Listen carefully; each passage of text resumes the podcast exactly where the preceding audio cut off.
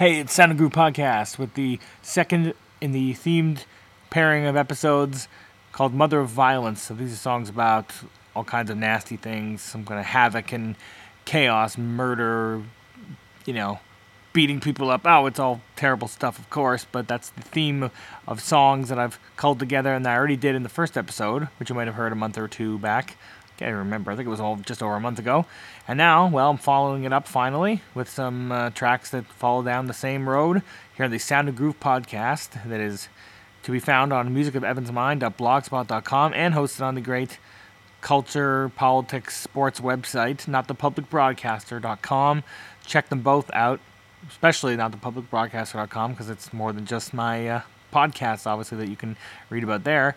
And yeah, that's uh, the gist of things, uh, if you're not aware of it, of course. Uh, but here, let's get right to the music and set it up so you understand a bit of what this theme's going for, right?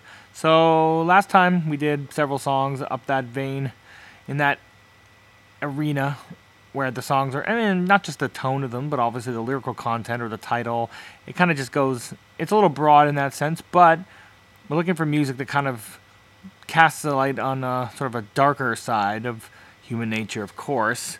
And uh, with that being said, how about we start with one that's more about a psychological kind of warfare, a sort of psychological uh, abusive side called Break Them Down. And it was written in, kind of inspired by missionaries and uh, people going on uh, on these pilgrimages, like Christian missionaries uh, sent to convert the so-called wild, uh, sort of, I guess, savages in some ways people called them, uh, p- the sort of unconverted people in third world countries, or even you know just Native Americans and stuff like that. Because I think it was inspired a bit by that, trying to turn them over to their side, their religion and their way of thinking, by kind of breaking them down mentally and almost. You know, breaking their spirit and their will, and sort of saying, "Look, you, you won't have anything unless you come over to our side, and you won't have this glory in life unless you ascribe to this way of thinking. If you don't, you'll, you know, have misery and despair, and then after you're dead, you'll burn in a pit of fire in hell and all that other stuff that's used to scare them and stuff. So it was a lead track on 1985 album with a side group that he had for just this one record called The Shot. So Graham Parker and The Shot, and it was called Steady Nerves. It is only top 40 U.S. hit, Wake Up Next to You, in fact, on Elektra Records. It was the only one he put on Elektra. I think afterward they dropped him not liking the sales or whatever. He was on Atlantic, would never put anything out on them, and then went to another label, and then kind of found a little more of a groove and success as a indie cult artist in the '90s. After some declining fortunes post the Rumour, his band in the '70s went on his own for a bit in the '80s. Couldn't really find the huge solo star status that he's craved, or that at least the record companies thought he had. Arista Records tried him after Mercury acrimoniously parted ways with him. And after they cut him loose, this one album came out on Elektra, and it was pretty much a bunch of studio pros except Brinsley Schwarz, who'd been the lead guitarist in the Rumour before, was one of the only holdovers from his old uh, sort of uh, musical outfits. Anyway, it's the first cut on that one. It's called Break Them Down, and we're going to kick it off on episode two of Mother of Violence theme here in the 2018, the fourth one of 2018 the Sound of Groove podcast. So here it is Graham Parker in the shot from 1985.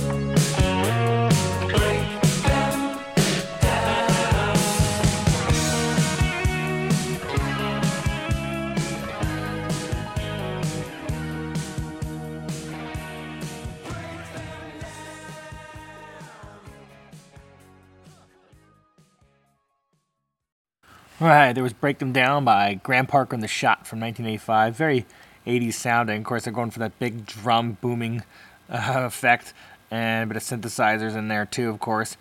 And that's kind of like a few little echoey effects there, remixing it to try to make it more danceable. I mean, all this didn't really make Graham Parker a big rock star. Like a lot of you know critics loved him and raved about his kind of Van Morrison like R&B stylings and his ability to really synthesize sort of uh, the young man's anger of the kind of uh, new wave punk uh, ethos into a kind of uh, more tight rock sound, much like sort of like a UK Springsteen. Kind of had that epic uh, kind of feel, like a poet- poetic sort of street rock and roll sound, but never broke through to a huge audience. But he remains a favorite of the critics today. The record companies tried to make him big, and it never really came out the way they wanted it to. Even though Wake Up Next to You was kind of a breakthrough hit, he never capitalized on that. His next album didn't come out for another three years, and that was The Mona Lisa's Sister. But it was a modern rock kind of pioneering album, and it's back to basics production style, which kind of went against what you hear there, which is a big 80s sound, obviously. Killer tune, though, at the same time, I would say. And that's got nothing to do with the whole murder, you know, and violence and terrible things happening theme we're going with here, though. Just saying, a killer track, man, of course. Like, you know, hip lingo.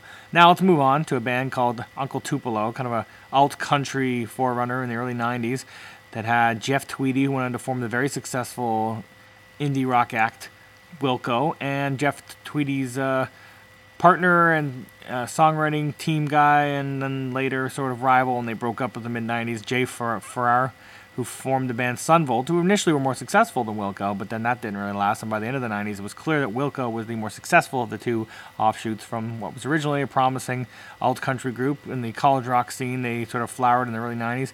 And uh, just when they were making inroads to big popularity, they splintered now.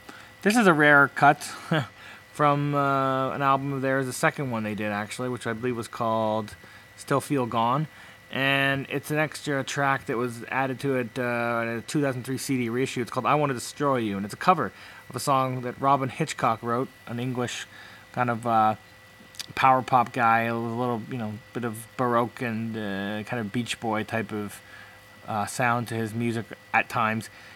He wrote it when he was in a band called the Soft Boys in the late 70s, and this is their cover of it. So let's hear the sinister "I Want to Destroy You" from Uncle Tupelo back in 1991, uh, which was a, the time they recorded it, but it was later put on a CD reissue, as I said, of their 1991 album Still Feel Gone.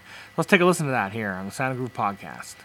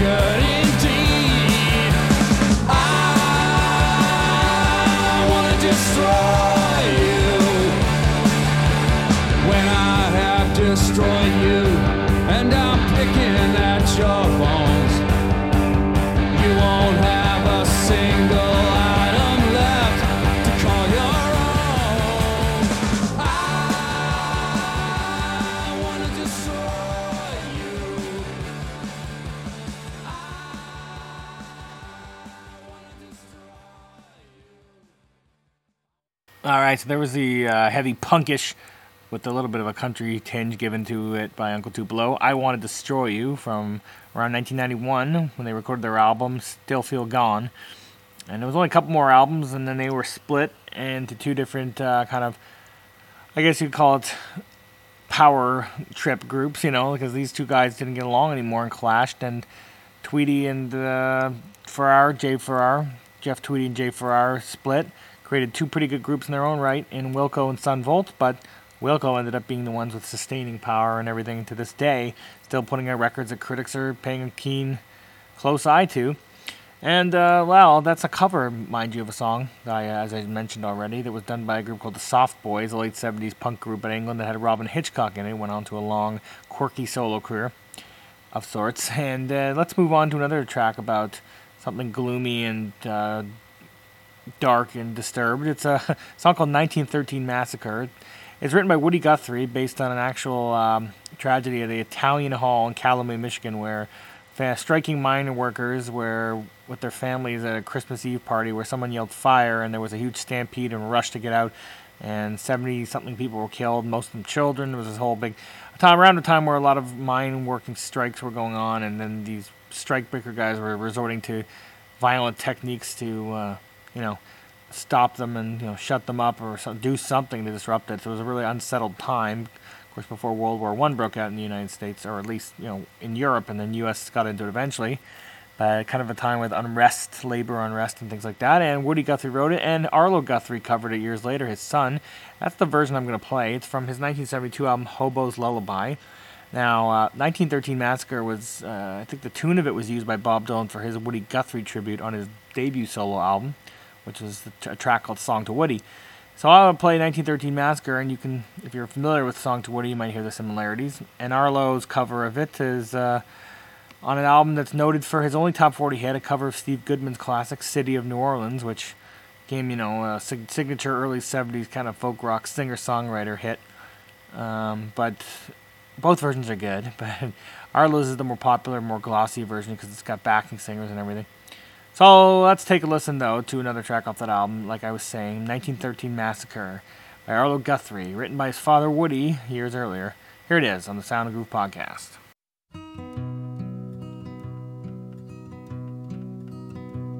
Take a trip with me in 1913 to Calumet, Michigan, in the copper country. I'll take you to a place called Italian Hall, where the miners are having their big Christmas ball. Take you in a door and up a high stairs, and singing and dancing is heard everywhere. I'll let you shake hands with the people you'll see watch the kids dance round the big Christmas tree. There's talking and laughing and songs in the air. And the spirit of Christmas is there everywhere. Before you know it, you're friends with us all. And you're dancing around and around in the hall. You ask about work and you ask about pay. And they'll tell you they make less than a dollar a day. Working their copper claims and risking their lives. It's fun to spend a Christmas with the children in white. A little girl sits down by the Christmas tree lights to play the piano, so you've got to keep quiet. To hear all this fun, you would not realize that the copper boss thug men are milling outside. The copper boss thugs stick their heads in the door.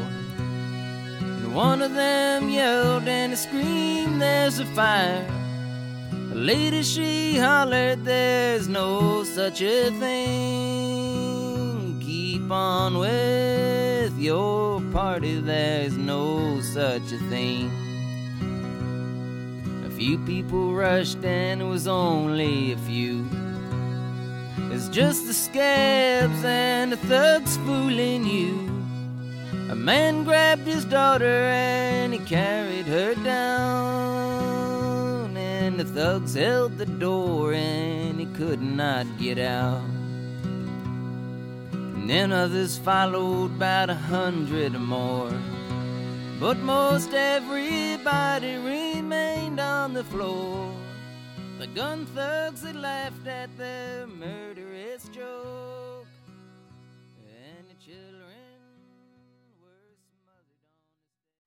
Right, there was 1913 Massacre. Arlo Guthrie covering his own dad there, Woody. Wrote that tune about a real life disaster that happened in 1913 that I described in the outset. And uh, yeah, another song of kind of awful situation and a mass rush of people getting, you know, trampled to death, that kind of horrible thing.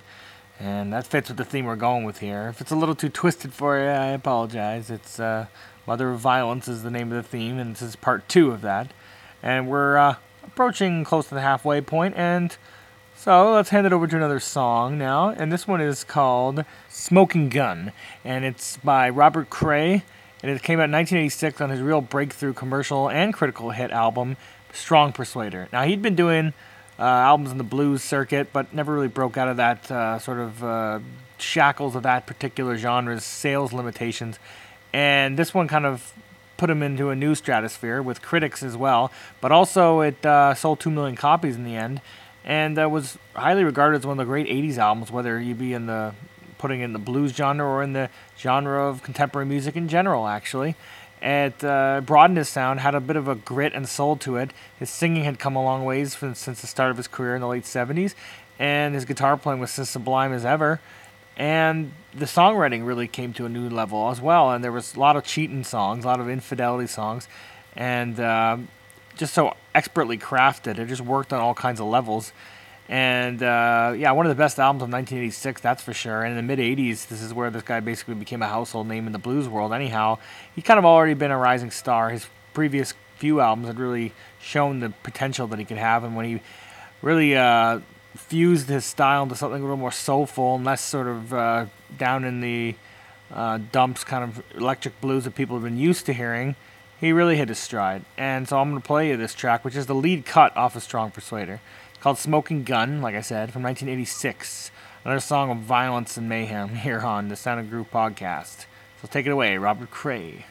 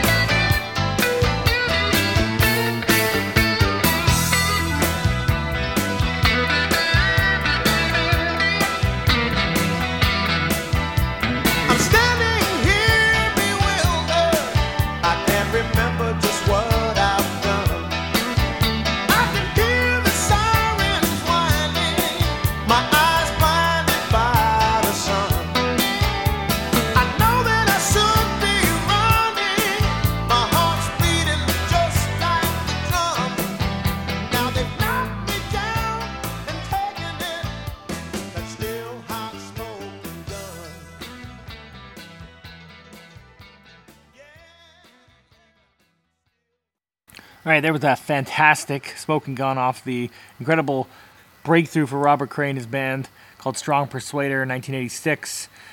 Lots of other great tracks on the album. That's just a primer for it. That's the first cut on it, and it's just a soulful and uh, real groove kind of uh, blues song that you don't hear much of uh, in that genre, and it, it, works so well. It kind of would have been a great maybe Memphis soul hit in the late '60s, but it, it managed to be a top 40 hit for him in 1986. So obviously there were listeners out there who really loved what they heard, and it's one of the few contemporary blues things that could actually stand as you know contemporary pop or rock at the time it came out. At least that's you know over the last 40 years, where most blues recordings have to be traditional to really break through to a bigger, wider, broader market.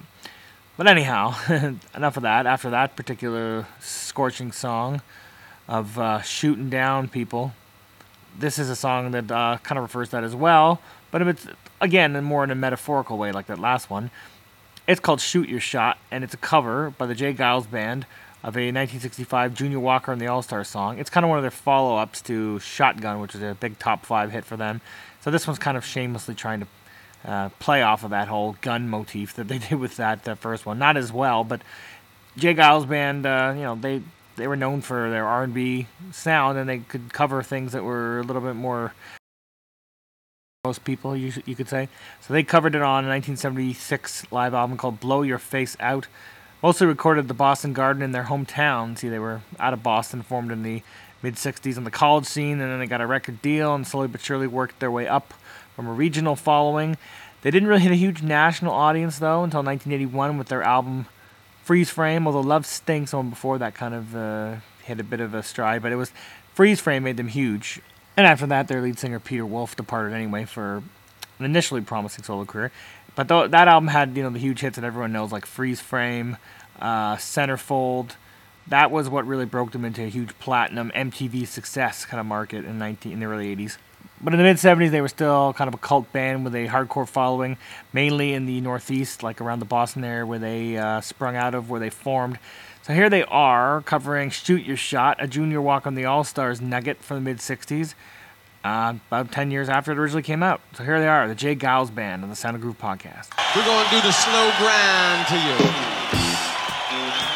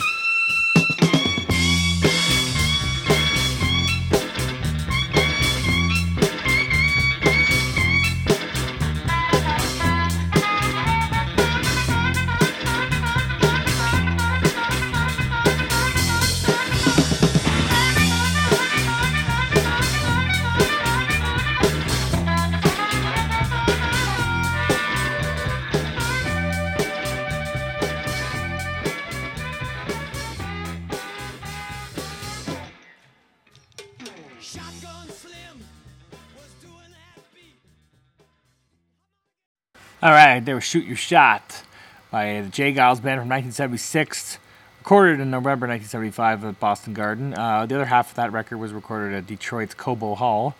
And uh, that is a sensational live album that shows you uh, what they sounded like in their element in their mid 70s heyday when they were still known for their hard-edged R&B sound at a time where a lot of bands were going for flashier, obviously big arena rock noises and you know sounds and uh, um, leitmotifs or whatever the heck you want to say. Basically, they were more stripped down, bare bones, something right out of 60s, like a real bar band, like one of the best bar bands on the circuit you would hear, you know, going with harmonica, and once in a while they had a horn or two in there. Hammond organ, piano, guitar, hard edge drums, you know, all that kind of stuff. They were uh, straight in your face with it, but they tried to smooth their sound out as the 70s went along, and then by the early 80s they found their niche commercially anyway, and Centerfold became a gigantic hit for them with a video clip that was always on MTV. And it was off the races, but then a couple of years later, Peter Wolf was out, and they struggled to replace him. And they never really, you know, that sort of like disrupted their commercial ascent that they were on. Anyhow, let's move on to a track from the wonderful 80s new wave punkish band Go Betweens, the Go Betweens. Uh, they were a trio. Their uh, drummer was Lindy Morrison, so it was actually a woman, and their songwriting duo, the bassist and uh, guitarist, were Grant McLennan and Robert Forster. And this is a McLennan tune, a little nervy, wiry kind of Velvet Underground type of thing, with a bit of a uh, new uh, new wave tinge to it, called "Hammer the Hammer." It's a song about loneliness and uh, hurt and stuff. Although some people have interpreted it as a drug song from McLennan, you know, sort of a, expressing a growing interest in that narcotics as sort of a fallback, which he did have troubles with later. I think he died of a heart attack a few years ago, though, unfortunately. But he had a really nice solo career, which is a little more like pop, a little shimmering power pop kind of sound. And Forster was the one who had a little more of the uh, avant-garde, jarring type of uh, career path. But this one here, you wouldn't be able to tell. It was sort of McLennan is still writing songs in that vein. So anyway, it's from 1982. It was released as a standalone single, single that didn't, uh, you know, wasn't on any LP right away.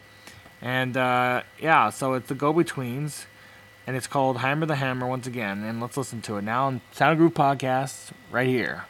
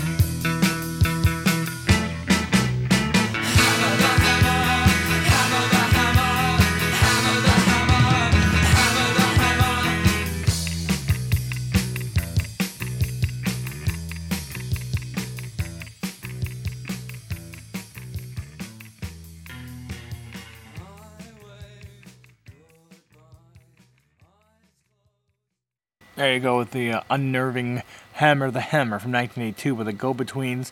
Their sound ended up uh, maybe getting a little more, uh, not simplified, but a little glossier, a little more uh, easier to digest. Later in the 80s, they became maybe one of more Australia's celebrated bands. One of their great critical sensations over the years, never really having huge commercial success outside of Australia. Um, a little bit in the UK, not very well known in the U.S., but uh, you know everybody's got their own cult fan bases, right? Their followings, and uh, yeah, I mean compared to some other more well-known, huge-selling artists that come out of Australia, they're overlooked, but they're one of the great uh, stories. They're one of the great uh, rock innovators to ever come out of there. You know, becoming going from a kind of a strange avant-garde new wave punk group to uh, something of a great uh, power pop pop rock outfit by the end of the 80s uh, changing a little with the times, but never really fully going commercial, never selling out per se. So anyway, Hammer the Hammer is a good example of their early sound being very kind of, uh, I guess, a little paranoid sounding, a little cold and distant and uh, rhythmically mechanical, but in a great way, not in a kind of boring, uh, you know, monotonous style. They made it work for themselves, and then they broadened their horizons as uh, years went by later and came up with some sure Fire classics. Don't get me wrong; they they were not quite as weird or experimental at the beginning, but they were still pretty good. So let's move on to another song with a little violence in it. It's called "Cops and Robbers."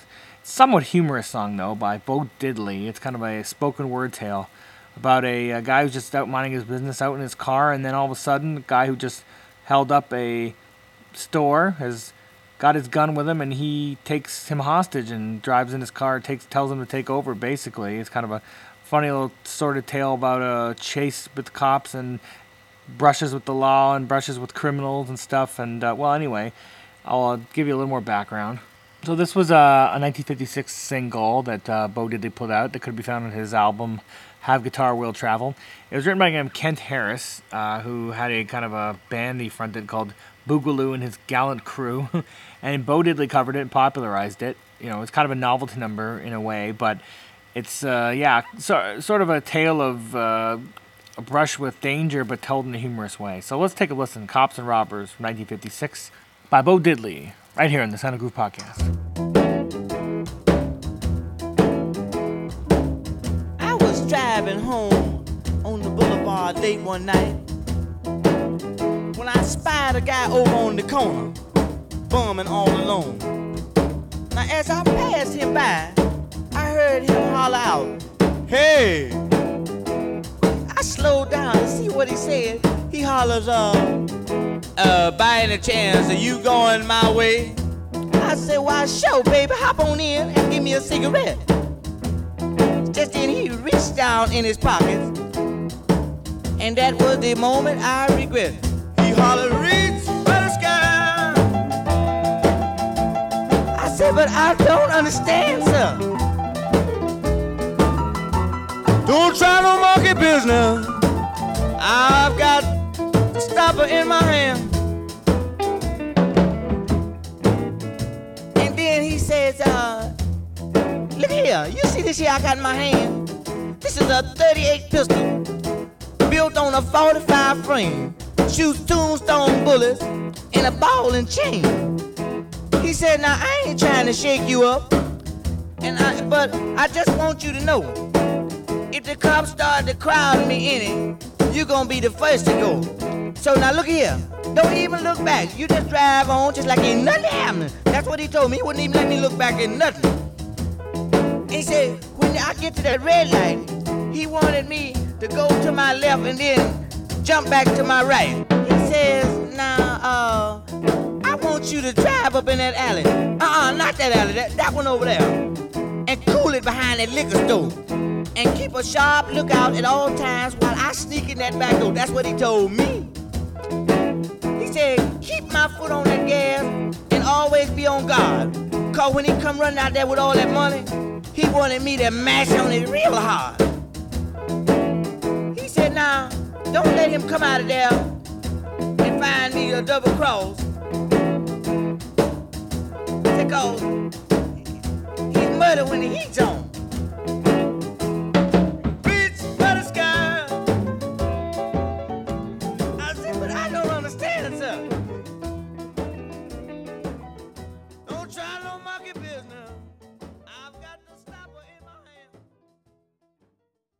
Okay, there was Cops and Robbers, a little humorous bluesy number from Bo Diddley. Was a cover by uh, a song written by a guy named Kent Harris. This is a good example of the kind of humorous way that uh, Bo Diddley presented some of his songs. He played with a very innovative style guitar with a lot of tremolo and kind of uh, wobble on it, and also had a guitar that was shaped like a cigar box, kind of a square thing that was really uh, a novelty to see and became one of his signature things. And uh, he had lots of songs that kind of were forerunners of the sort of uh, bravado, creating kind of a legend about himself type of uh, ethos, like. Um, or mythos, I should say, like uh, hip hop guys in future years would do, kind of with a diss track thing. He started a little bit of that kind of call, calling people out in song and uh, referring to himself a lot. He had t- titles of songs like Bo Diddley and Bo Diddley Beat and Bo Diddley's Blues and Hey Bo Diddley and on and on and on. That's a good example. Elias McDaniel was his real name that he put actually on his songwriting credits and everything, but Bo Diddley is what he's better known as, and uh, he he profited for years off that great image that he created for himself, even if his heyday kind of ended in the mid 60s in terms of his creative peak, I guess. So let's uh, wrap it up here with one more track. This is a track called Kill Crime, and it's more of a reggae number than anything that you're used to hearing, uh, at least on my podcast. I don't pull them out all the time. And no, it's not even Bob Marley. It's a group called the Itals. And they had done a lot of uh, recordings and singles out in Jamaica, their homeland in the 70s. But their, first, their second proper solo uh, studio album, I should say, was called Give Me Power. And this particular track, Kill Crime, was on that one. And they were originally a vocal reggae group, uh, formed in 1976. Alvin Keith Porter, Lloyd Ricketts, and Ronnie Davis, who had all previously recorded as solo artists, and then got together uh, in the mid 70s and had a lot of success as a real crossover reggae act that got a lot of critical uh, approval, carved themselves out a big uh, reputation on that market, on that scene. And this is a good example of what made them such a fantastic reggae group. And it's, of course, a song talking about the violence on the streets and stuff and uh, the danger that could be found um, in, the, in the rougher parts of Jamaica. And uh, they didn't shy away from shining a light on that, like a lot of vital reggae artists of the time. They weren't, sh- you know, like uh, they were casting light on the dangers and the, and the awful side of life there that wasn't all so sunny and rosy like some Bob Marley songs would be later on. Anyway, let's take a listen to 1983's Kill Crime by the Itals on the Sonic Group podcast.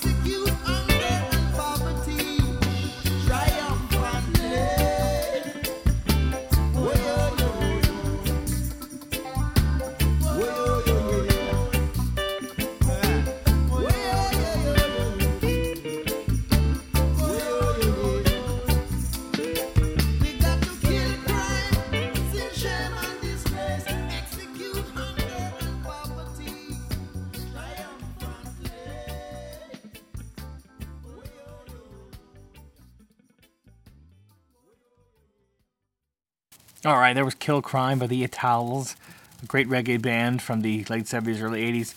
That will wrap up this part two of our theme, the third one of 2018. And there's one more theme to come with two episodes before the conclusion of the year. So don't despair. More Sound and Groove podcasts on the way from musicofevansmind.blogspot.com and not the notthepublicbroadcaster.com. I'm your host, Evan Dobigan, and I hope you really enjoyed it thoroughly as I did putting it together for your ears to be pleased by. And uh, yeah, so who knows what the theme will be next time? I'm not to divulge any information, but uh, suffice to say, it'll be another interesting experience. So I bid you farewell till then.